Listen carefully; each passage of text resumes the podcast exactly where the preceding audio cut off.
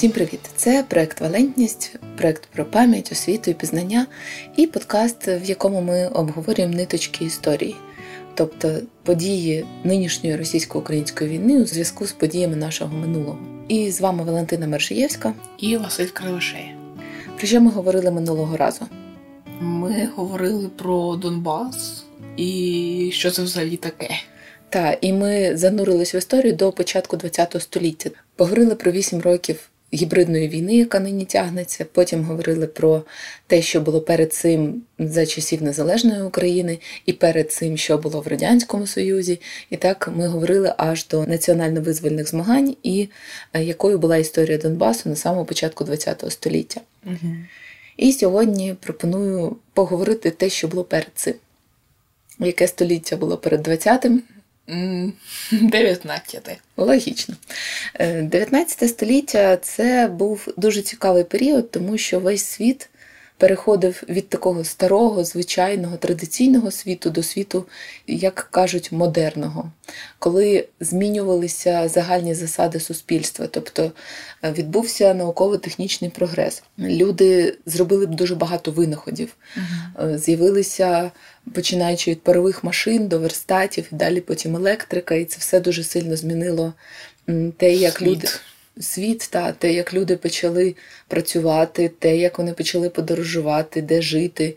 Тобто це все змінилося. Перша світова війна дуже змінила медицину. Наприклад, з'явилося щеплення в Першу світову. Mm-hmm. Транспорт розвивався, люди могли подорожувати на великій відстані, тому що з'явились паровози, пароходи. Почалася міграція між континентами. Люди виїжджали, наприклад, в Канаду. І оця... Модерний світ, він також змінив стосунки між людьми, тому що якщо раніше всі жили великими сім'ями, діти жили разом з батьками, або ставили хату зовсім поруч, обробляли один і той самий шматок землі, то в 19 столітті все почало змінюватись, можна було їхати на заробітки, можна було їхати зовсім в інші регіони, і почало змінюватись суспільство. І 19 століття – це був час, коли на Донбасі почала розвиватись промисловість. Донбас, ти вже пам'ятаєш, як розшифровується? Це Донецький басейн. Так, оцей камінно-вугільний басейн, він починається на сході України, але він не закінчується на кордоні України і продовжується ще трошки далі на нинішню територію Росії. І вперше вугілля там знайшли саме в тій частині, яка зараз на території Росії. І перша людина, яка виявила вугілля на Донбасі, був Григорій Капустін. Але потім знайшли і на українській території також вугілля. Вперше його виявили в Лисячій балці. Лисяча балка – це така місцинка поруч з Лисичанськом. Лисичанськ тому так і називається, що він знаходиться поруч. У мене питання, а де більше території цього вугілля, в Росії чи в Україні? Ну, більше на території України, а хвостик такий виходить на територію Росії. І в цій Лисячій балці пласти вугілля виходять просто на поверхню землі. Тобто їх коли знайшли, вони були прямо зовсім поруч, не треба було дуже глибоко копати. Але коли пласт вугілля залягає, то він потім може так під кутом піти під землю, і коли добувають, то рухається за цим пластом. Також вугілля знайшли неподалік Бахмута, тому що там були солеварні, і для них потрібно було паливо. Відправились на пошуки вугілля і знайшли його. Завдяки тому, що на Донбасі поруч можна було видобувати залізну руду і вугілля, було дуже зручно поєднувати ці дві сфери і будувати одразу такі металургійні заводи. І от перший такий завод, в якому була і вугільна шахта, і металургійний комбінат, це був Луганський чавуноливарний завод. Його відкрили наприкінці 18 століття, і от на початку 19-го він якраз от набрав повну потужність. В той час... Впродовж всього 19 століття на Донбас приїжджало багато іноземців. Бельгійці, французи, англійці, і інші європейці, вони готові були вкладати кошти і розвивати тут ці підприємства, тому що тоді це було дуже прибутково. Одним з найбільш відомих підприємців тут був англієць Джон Юс. Він приїхав на Донбас і заснував тут свій металургійний завод. І поруч з цим заводом виникло робітниче селище, куди приїжджали люди, які потім працювали на цьому заводі. Так. І це селище на честь засновника заводу назвали Юзівка.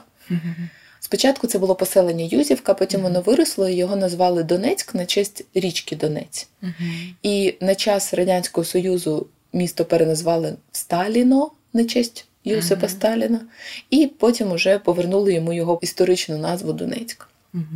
Цікаво, що цей Джон Юс, він же був англієць, і він не знав слов'янських мов. І йому треба було підписувати свої документи, і він писав цифрами 103. От уявляєш, як пишеться 103? Так. Донечка, нулик, 3. І це трошечки схоже на писання на юз. Я зрозуміла. 1 і 0 – це як ю, і з – це як 3. Тобто він підписувався цифрами, а всі читали юз. Для того, щоб гарно організувати ці перевезення товарів, і руди, і вугілля, дуже розвивалася мережа залізниць на Донбасі. І наприкінці 19 століття довжина колій залізниці на Донбасі була більше, ніж в сучасній Україні. Як ти думаєш, як так могло статися? Тобто, як воно зменшилося? Так, чому тоді було більше, а зараз менше? Мені здається, бо, наприклад, були, шляхи зробили більш оптимальні. І ти мені казала, що поробили дороги для машин, і не треба було вже так багато потягами перевозити. Додалися автомобільні дороги. І також для перевезення цього виробленого товару, металу і всього іншого розвивались морські порти. От тоді був заснований порт в Бердянську і порт в Маріуполі. І звідти і вугілля, і залізо вантажили на міжнародні судна і вивозили на продаж. Це вже було в 19 столітті. Але як люди взагалі заселили ці місця? Наприкінці 18 століття, тобто ми вже, бачиш, ще на століття перед тим пірнаємо, тривала російсько-турецька війна. Російська імперія воювала з Османською імперією. І перед цим Османська імперія, вона була покровителем Кримського ханства. І коли Османська імперія програла, Кримське ханство залишилось беззахисним. Воно втратило свого покровителя, і територія його стислася до самого тільки Криму. До цього Кримське ханство зачіпало ще й південні степи України, там, де якраз Донбас і Північне Причорномор'я. Так, Кримське ханство стиснулося тільки до Криму, але вже за 9 років Росія його теж окупує. У 1775 році відома подія Катерина II знищує Запорізьку Січ. І таким чином всі південні землі нинішньої України входять до складу Російської імперії. Ясно. Російська імперія почала розпоряджатись цими землями. Вони були дуже мало заселені і треба було щось вирішувати. Що створили для цього? По-перше, на всій території Російської імперії було кріпосне право. Тобто селяни не могли вільно переселятися з місця на місце, вони ніби були приписані до землі, і поміщики володіли землею, і селяни мали на них працювати. Для того, щоб створити заманливі умови в цих південноукраїнських землях, тут не було кріпосного права, і багато кріпаків тікали від своїх панів от в ці південноукраїнські степи. Також Росія запропонувала християнам з Криму, які там жили, тобто кримські татари, вони хто за релігією? Мусульмани? Так, але в Криму жили також інші народи. Жили греки, вірмени, серби, німці. І от їх запросили переселитися на Дазов'я, тобто якраз оцей південний степ український. Ці люди, які переселялися з Криму, вони засновували свої міста. От, наприклад, Маріуполь заснований греками, які переселилися з Криму. Але дуже багато людей переїжджали і засновували міста, які носили такі самі назви, як ті містечка, в яких вони жили в Криму. Бахчисарай, Мангуш, Чардакли, Урзуф, Ялта. От мене це вразило, що я знаю, що є в Криму місто Ялта велике таке. І тут я читаю якесь поселення в Донецькій області, теж Ялта. А виявляється, що це переселенці, які жили в Ялті, в Криму, вони приїхали і заснували собі ще одну Ялту. Взагалі, російські імператори, вони постійно прагнули захопити узбережжя Чорного і Азовського морів, особливо дуже цього хотів Петро І. Петро І – це такий один з дуже відомих царів російських. Він зробив Московське царство Російською імперією. І от він дуже хотів, щоб це була така морська держава. Саме тому йому був потрібен вихід до Чорного Азовського моря, тому що у нього було одне море на півночі, Балтійське, там, де Петербург, і Південні моря він хотів, щоб у нього були. А Катерина II, яка правила вже після нього, в неї була ще інша фішка. Вона дуже хотіла прокласти шлях до Константинополя. Константинополь або Стамбул – це місто в нинішній Туреччині, а колись воно було столицею Візантійської імперії. Так. І це ніби столиця православ'я. Колись давно Римська імперія, яка існувала, вона розкололася на дві частини – на східну і західну. І от в східній частині християнство почало розвиватися трошки іншим шляхом, і таким чином утворилось православ'я, а в Західній Римській імперії залишився та течія, яка потім стала католицизмом. І Росія вважає себе навіть досі спадкоємицею Візантії, і тому їй дуже хотілося мати оцей прямий зв'язок з Константинополем. Вона, власне, намагалася захопити цей шлях спочатку руками козаків, яких взяла до себе на службу, а потім, коли вже це стало не потрібно, вона знищила Запорізьку Січ і все урядування. І от на цих територіях, які вона захопила, в південну частину України почали називати Новоросія. Вони там хотіли побудувати такий новий проєкт, нову Росію. Все з нуля, за новими правилами. Побудували місто велике, заклали Новоросійськ. Потім його переназвали на честь Катерини, назвали Катеринослав, а зараз він називається Дніпро. Тобто наш Дніпро – це колись був проєкт третьої столиці Російської імперії. Поруч з Москвою і Петербургом зробити Новоросійськ. Власне, пам'ятаєш, коли я тобі розказувала про російську весну? Уже от перед війною події, які відбувались з захоплення українських міст, і вони назвали цей проєкт Новоросія. Тобто Росія досі продовжує мислити в масштабах от тої давньої імперії. Вона ніяк не може звикнути до думки, що Україна – це вже самостійна незалежна держава, де немає їхніх територій, що це окрема історія, окрема країна. Вони все одно намагаються тут нав'язувати свої порядки. А все тому, що колись був у цей період Російської імперії, яка намагалася тут створювати Новоросію. Але що ж було перед цим на цих землях, до того, як сюди прийшла Російська імперія? Якісь, можливо, кочівники? А між кочівниками і Російською імперією там нічого не було? Окей, українці були весь час. Ну, якісь селяни, може, До того, як Російська імперія захопила південь, ці степи називалися взагалі Дике поле. Чув таку назву? Так, чув. І з чим воно пов'язане? Цього я не пам'ятаю. Дике поле так називали оці південні степи України і Донбас до колонізації, тому що це була така ніби межа між світами. Північні і західні землі України – це був такий християнський світ, а кримські татари, вони були мусульманами. І виходить, що це була зустріч християнського і мусульманського світу. Також це була межа між осідлим населенням і кочовим. І це була така непевна територія, яка ніби не належала нікому.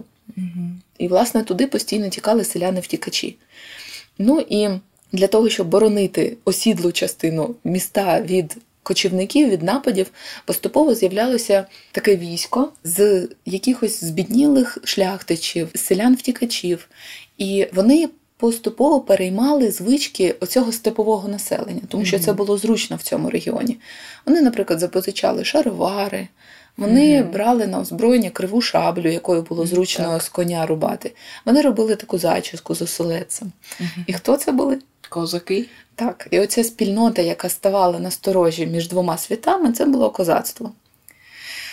Треба сказати, що козаки займались не лише військовою справою. Вони також займались торгівлею, розведенням худоби, риболовлею, видобутком солі. Тому що і на півдні, там де Сиваш затока, знаєш, якраз між материковою Україною і Кримом там Сиваш, і на Донеччині там багато є місць, де можна видобувати сіль. І козаки видобували сіль і займались чумакуванням. Чумаки, хто це такі? Чим вони займалися? Перевозили сіль. Так. Продавали її. А багато солі перевозили?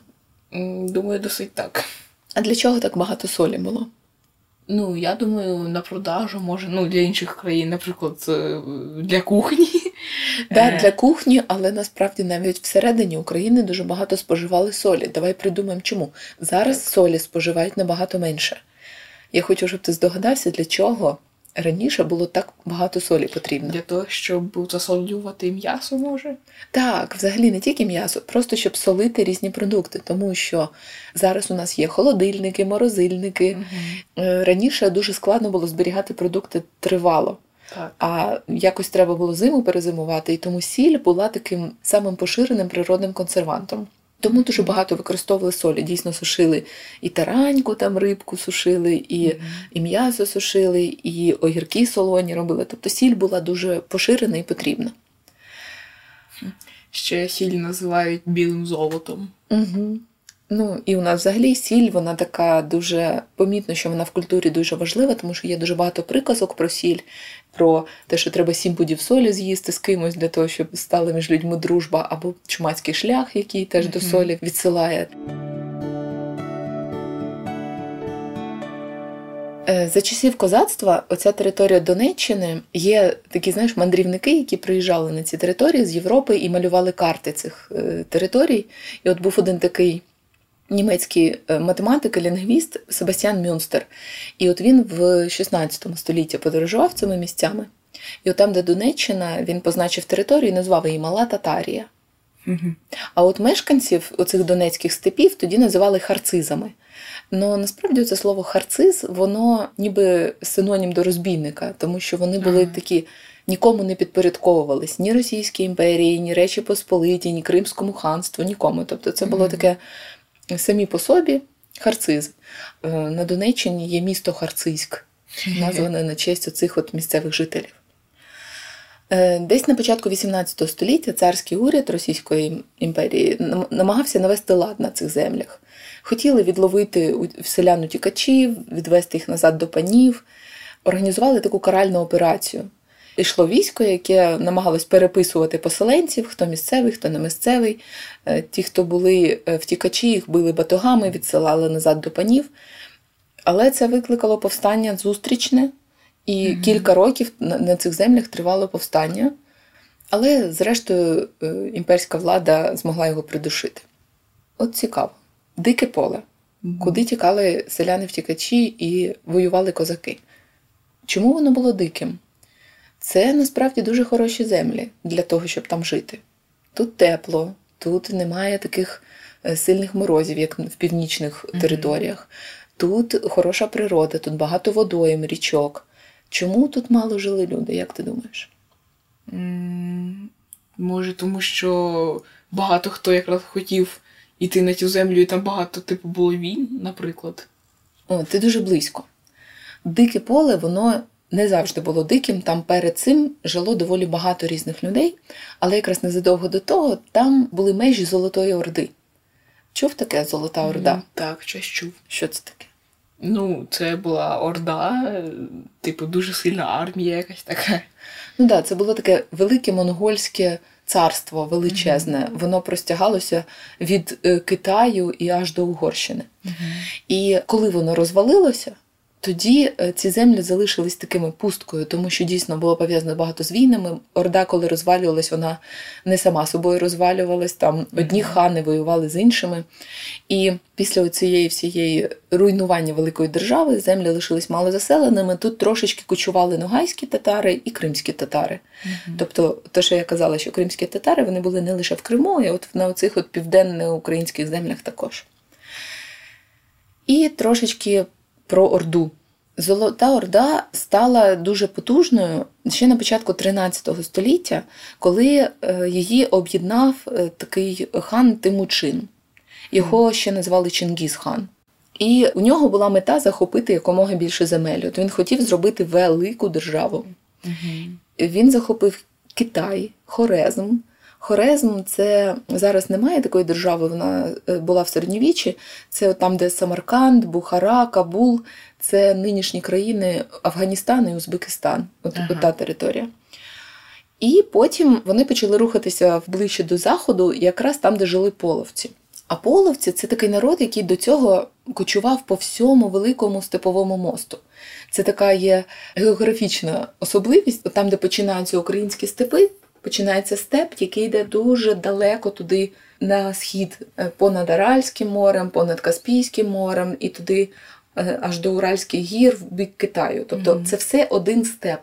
І тому кочівники, коли кочували, вони кочували скрізь по ньому. І от до того там були собі половці, і монголи почали їх утискати і поступово захоплювати їхні землі. І коли монголи почали тіснити половців, половцям не було куди рухатись, і вони почали рухатися в бік Русичів. В районі Києва там вже були Русичі. І в якийсь момент вони зрозуміли, що ворог дуже сильний, і їм треба укладати союз. І вони об'єднались з Русичами і виступили в битву проти монголів. Ця битва відбулася на річці Калка. Це така дуже відома назва, тому що в літописах є спогад про річку Калка. І вона десь в степах Донеччини знаходиться. Точно не зрозуміло, яка саме це річка, за описами, скоріш за все, десь там. Але монголи їх розбили повністю. І половців, і русичів. І таким чином захопили оці половецькі степи, якраз от нинішню територію Донеччини, і використовували їх як базу для себе. Тобто монголи, вони в принципі планували захопити Русь також, але вони не пішли одразу, вони не пішли наскоком. Вони захопили оці от половецькі землі нинішньої Донеччини, і лише через 14 років після цього вони пішли нападати на Русь.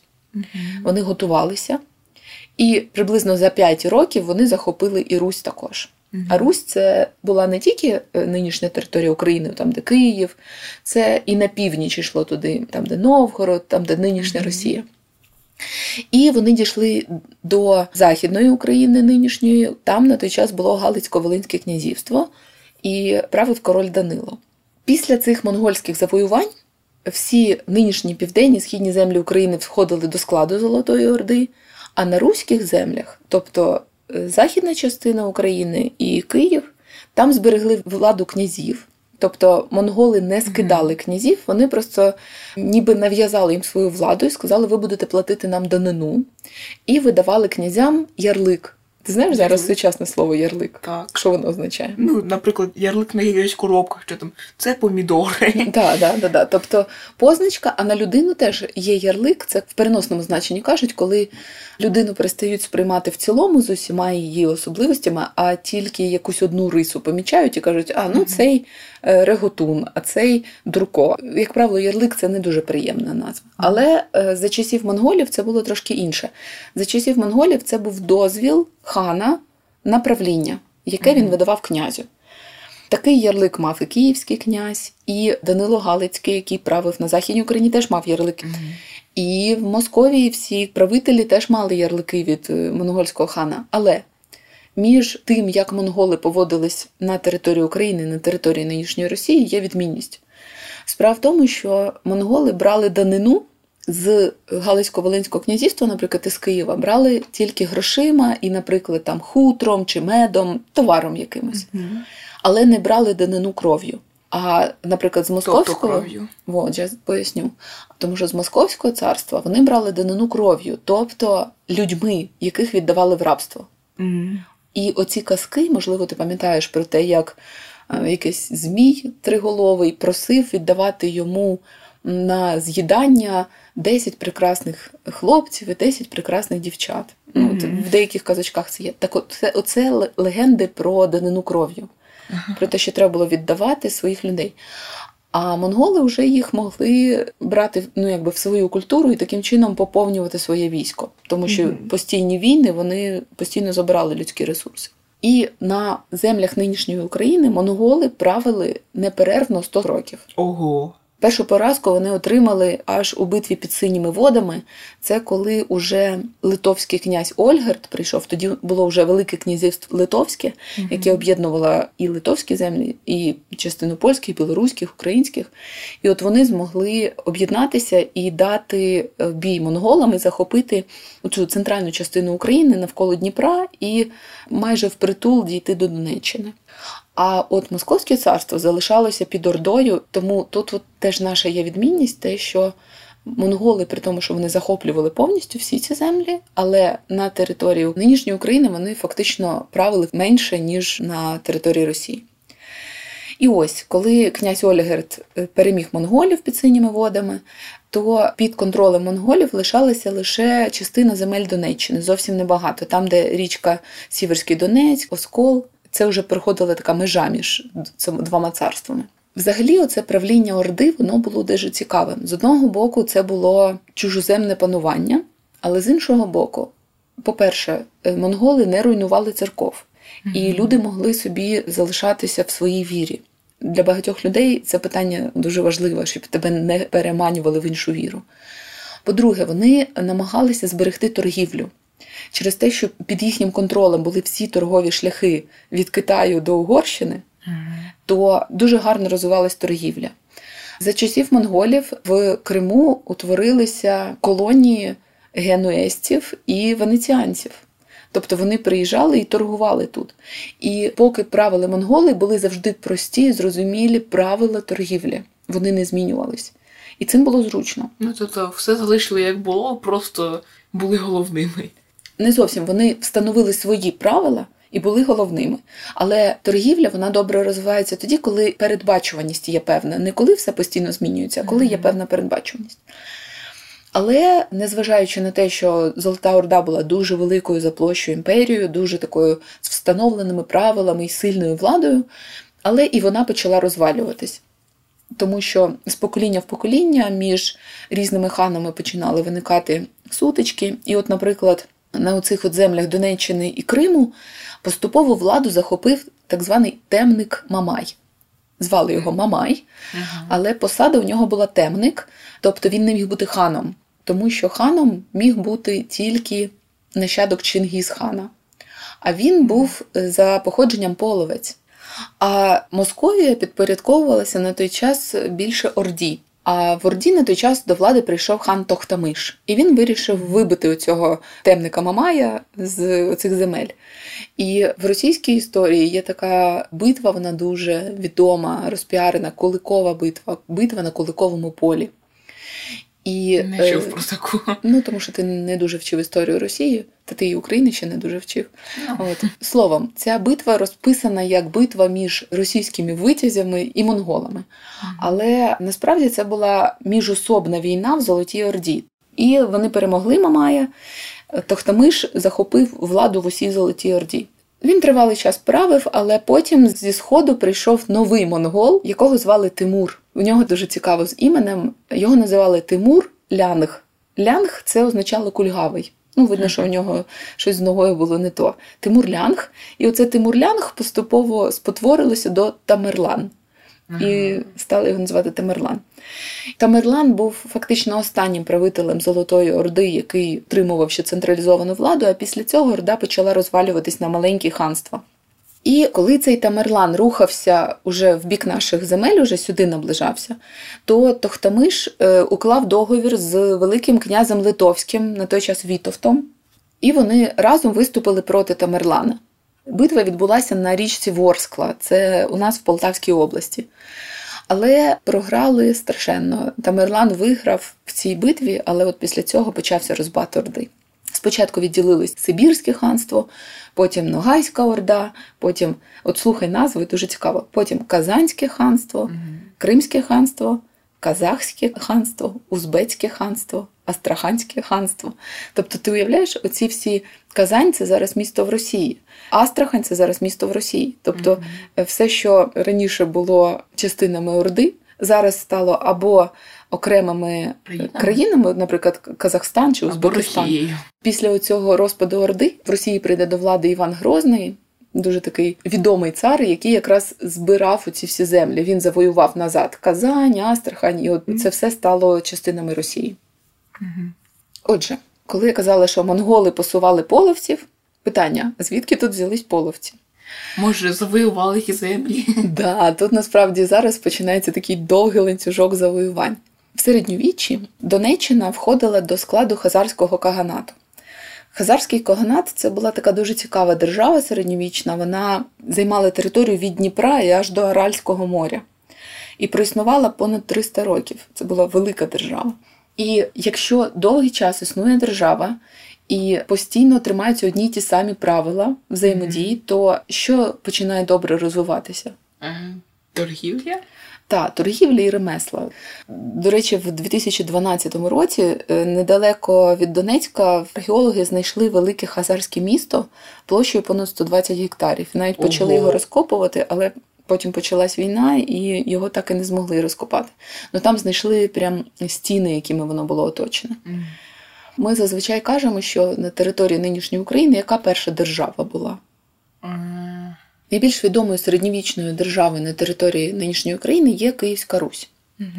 Вважається, що коли прийшли варяги або вікінги з Рюріком на чолі, вони заснували державу. Але у багатьох записах є спогади про більш ранню державу, яка була якраз в районі Сіверського Донця і Азовського моря.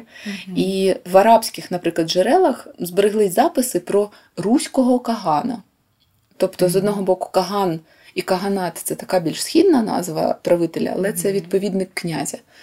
І поблизу Харкова розкопали салтівську культуру. Тобто, культура – це так археологи називають різні знахідки, які відносяться до якогось певного періоду.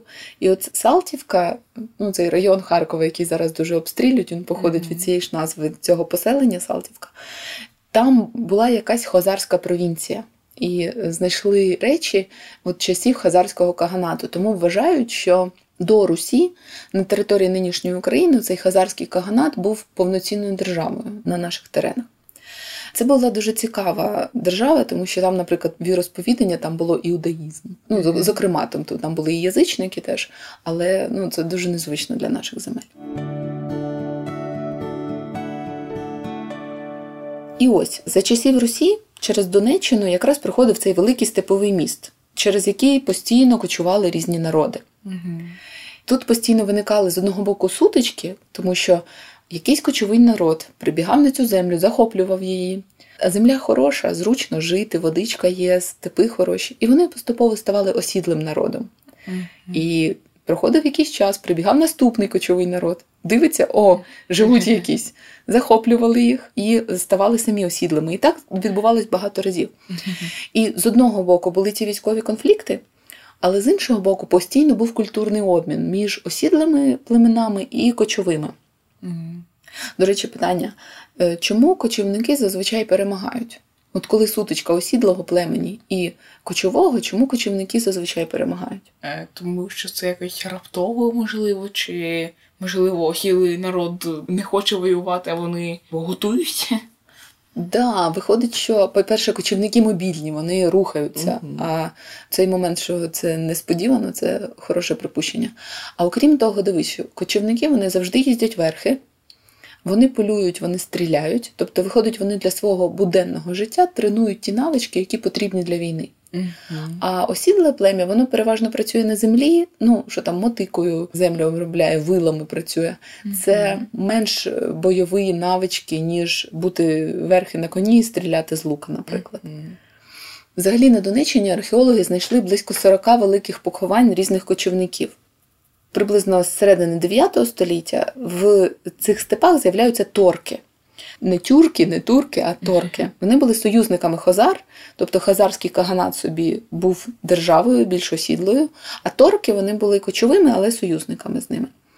Разом з хазарами торки проганяли печенігів від Аральського до Чорного моря. Є відома така фортеця хазарська – Саркел, яка називається Біла вежа.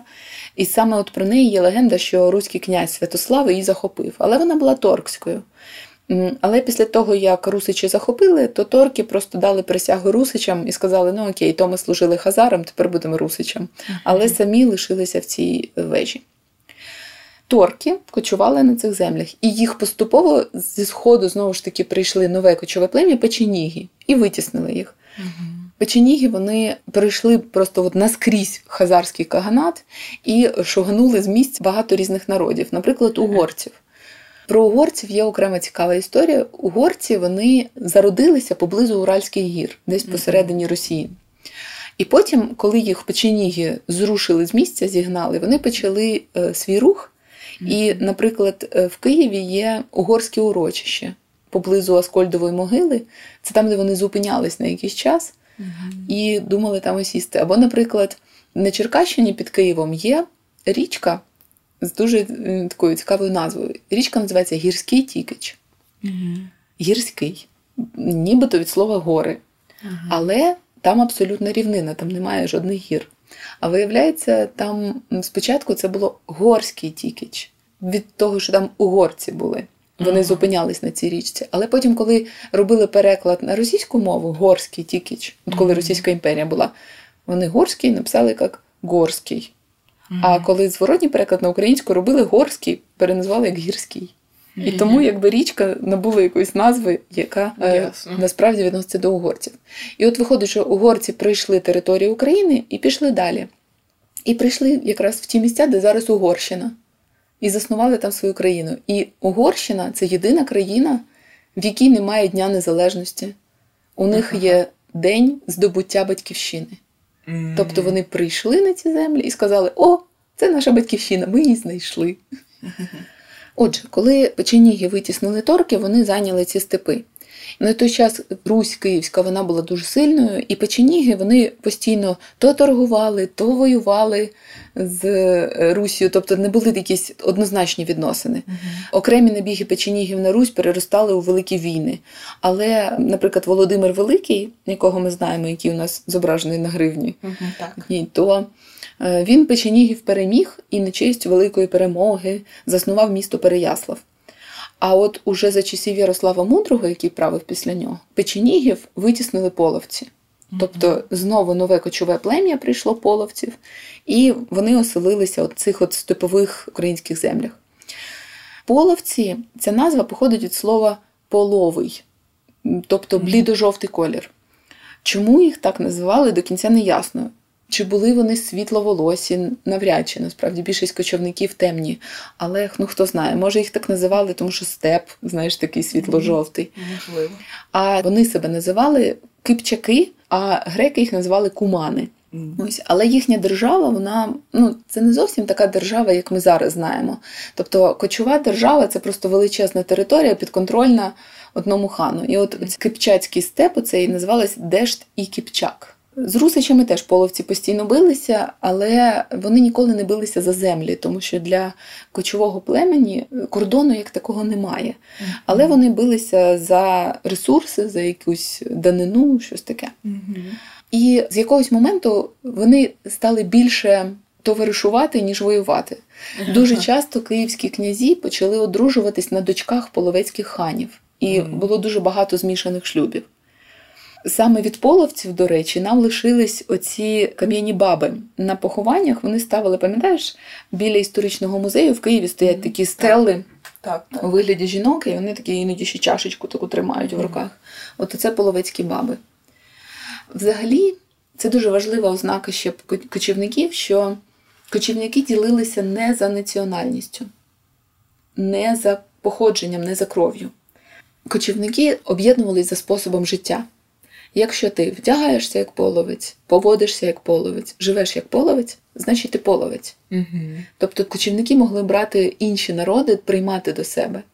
І кров не мала значення. І це насправді зараз мені дуже подобається ця думка, тому що це дуже перегукується з ідеєю політичної нації. Те, що ми з тобою говорили в одному з наших подкастів, що раніше нація була етнічна, якщо твої батьки українці, то ти українець. А зараз, якщо ти живеш в Україні, якщо ти вважаєш цю державу своєю, то неважливо, хто ти по крові. Так. І це схоже на оцей кочовий світогляд. Мені взагалі здається, от коли читаю про ці всі народи, які жили на території України, це ж дуже велика територія. Насправді, навіть от місто Кагарлик, яке під Києвом знаходиться, воно ж походить від Каганлик. Земля Кагана, тобто це були якісь, там жили якісь теж кочові племена. І виходить, що величезна територія України була неосідлима кочовим народом. І у нас є частина цієї кочової крові. Можливо, ми не настільки прив'язані до землі, як це створювався цей образ селюків українських. Да? Тобто, можливо, в нас є оця кочова кров, яку ми можемо згадати в собі. Треба сказати, що на ці землі люди, звичайно, приходили не лише зі Сходу. З півдня припливали греки і створювали тут свої колонії. З півночі так само теж приходили народи, готи, які приходили сюди з боку Балтійського моря. Але готів на цих землях витіснили гуни. Гуни, вони знову ж таки зі Сходу, знову ж таки кочівники, сильні, і вони принеслися через цю землю аж до Західної Європи. І їхній найвідоміший ватажок Атіла, він захопив навіть Рим. Ого. І оця орда гунів, вона розкололася на кілька окремих частин, і одна з частин називалась булгари. Не болгари сучасні, а булгари. Угу.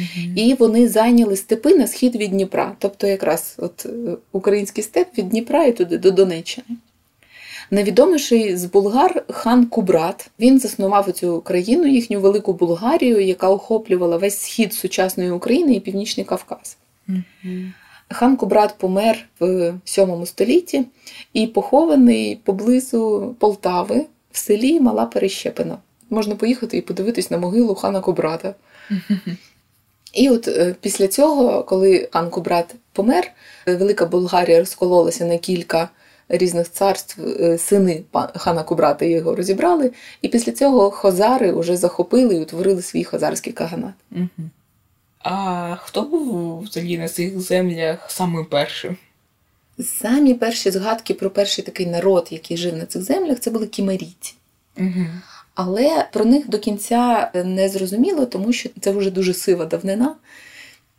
І археологічні знахідки різних предметів, там, зброї чи прикрас, чи якихось посуду, вони не зовсім співпадають з тими спогадами, які записані в літописах та інших згадках. Тому про кімерійців така дуже непевна інформація. Вони ніби були, але коли конкретно і хто вони були, до кінця не ясно.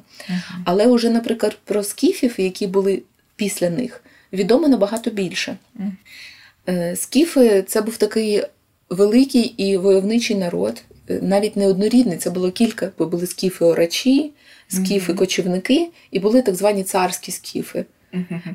Царські скіфи їх називали вже пізніше, тому що вони робили величезні кургани і ховали своїх ватажків, ну, царів, ми не знаємо, як вони їх називали, царями чи ні, але вони їх ховали з великою кількістю золота і прикрас. Так, так. І на території України знаходили дуже багато цих курганів. Частину їх розграбували, звичайно, частину Російська імперія забрала в свої музеї, наприклад, в Ермітаж той же. Ось. Але щось залишилося на території України. На жаль, в цю російсько-українську війну росіяни продовжують вивозити скарби, які були знайдені свого часу і зберігались в музеях, наприклад, в тому ж Маріуполі, вони продовжують їх вивозити до себе. Але, наприклад, найвідоміша прикраса скіфів, яка була знайдена, ти повинен її знати. Так, пектораль. Точно. Вона зберігається в Києві, тобто вона збереглася. Але цікаво, що саму пектораль з золота виготовляли не скіфи. Так, а греки. Да, от те, що я казала про грецькі колонії, які були, є багато свідчень того, що греки торгували з скіфами. Тобто скіфи могли замовляти їм на замовлення золоті речі, а грецький історик Геродот, якого вважають батьком історії, залишив багато описів про скіфів. Тому ми про них трошки більше знаємо. Єдине, що коли Геродот писав, оскільки він сам був греком, він трошечки змінював своє сприйняття скіфів і казав, що от вони всі поклоняються головному богу Зевсу. Але, ну, скоріш за все, у скіфів цього головного бога звали інакше. Точніше, не скоріш за все, а відомо, як його звали Папай або Бабай. У мене, до речі, є припущення, що ці казочки про Бабая, які потім з'явились, коли вже дітей лякали якимось бабаєм, то це насправді була відсилка до цього бога скіфів, тому що скіфи були дуже войовничі. У них були короткі мечі, вони воювали дуже багато з ким. Римляни, коли воювали зі скіфами, вони побачили, що у них є оці короткі мечі, і це зручно на полі бою. І римляни перейняли у скіфів ці короткі мечі.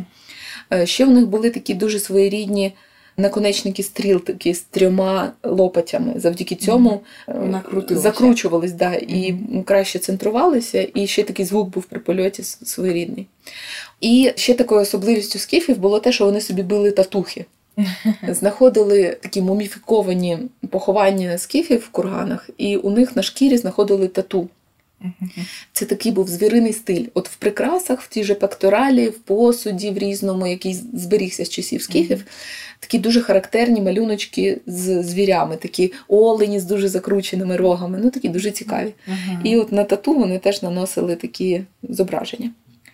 І є ще історія про наступне плем'я. Геродот писав, що це були діти скіфів і амазонок, що це вони поєдналися і утворились сармати. Ну, можливо, це теж якісь східні кочівники, які прийшли. Ну, про них теж небагато є спогадів. Відомо тільки, що теж були неоднорідний народ, були різні племена, були, наприклад, плем'я Роксоланів. У нас досі ім'я є Роксолана. Вони теж були дуже класні воїни, і про них є спогади, що вони були часто найманцями. Тобто вони, як вправні воїни, наймалися, наприклад, на службу в Рим, і Рим платив їм гроші за це. Ось, тобто, виходячи історія населення, яке жило на цих теренах, от ми говоримо зараз про історію переважно Донеччини, але взагалі південних українських степів, це було дуже багато кочівників і войовничого народу. Тому ми можемо протягувати традицію ЗСУ не лише від козаків, ми можемо тягнути їх реально вглиб віків аж до самих скіфів і сарматів. А самі-самі перші люди, навіть, можна сказати, людиноподібні істоти, на Донеччині з'явилися ще в камінну добу 300-100 тисяч років тому. Переважно жили вздовж річки Сіверський Донець. Там знаходять стоянки і знаходять навіть такі кістковище бізонів після полювання. Під час будівництва Азовсталі в тому регіоні натрапили на так званий Маріупольський могильник. Це було поховання, там більше 100 людей поховано з різними знаряддями праці і прикрасами. Тобто це вже свідчить про те, що у людей була культура, тому що, наприклад, тварини, вони своїх померлих не ховають. Вони їх залишають, де вони є. А от коли люди починають ховати, з'являється поховальний ритуал, це значить, що вони вже вірять в загробне життя. Що вони вже люди. Так, це значить, що вони вже люди. І останню фразу «до людей», що було в доісторичні часи.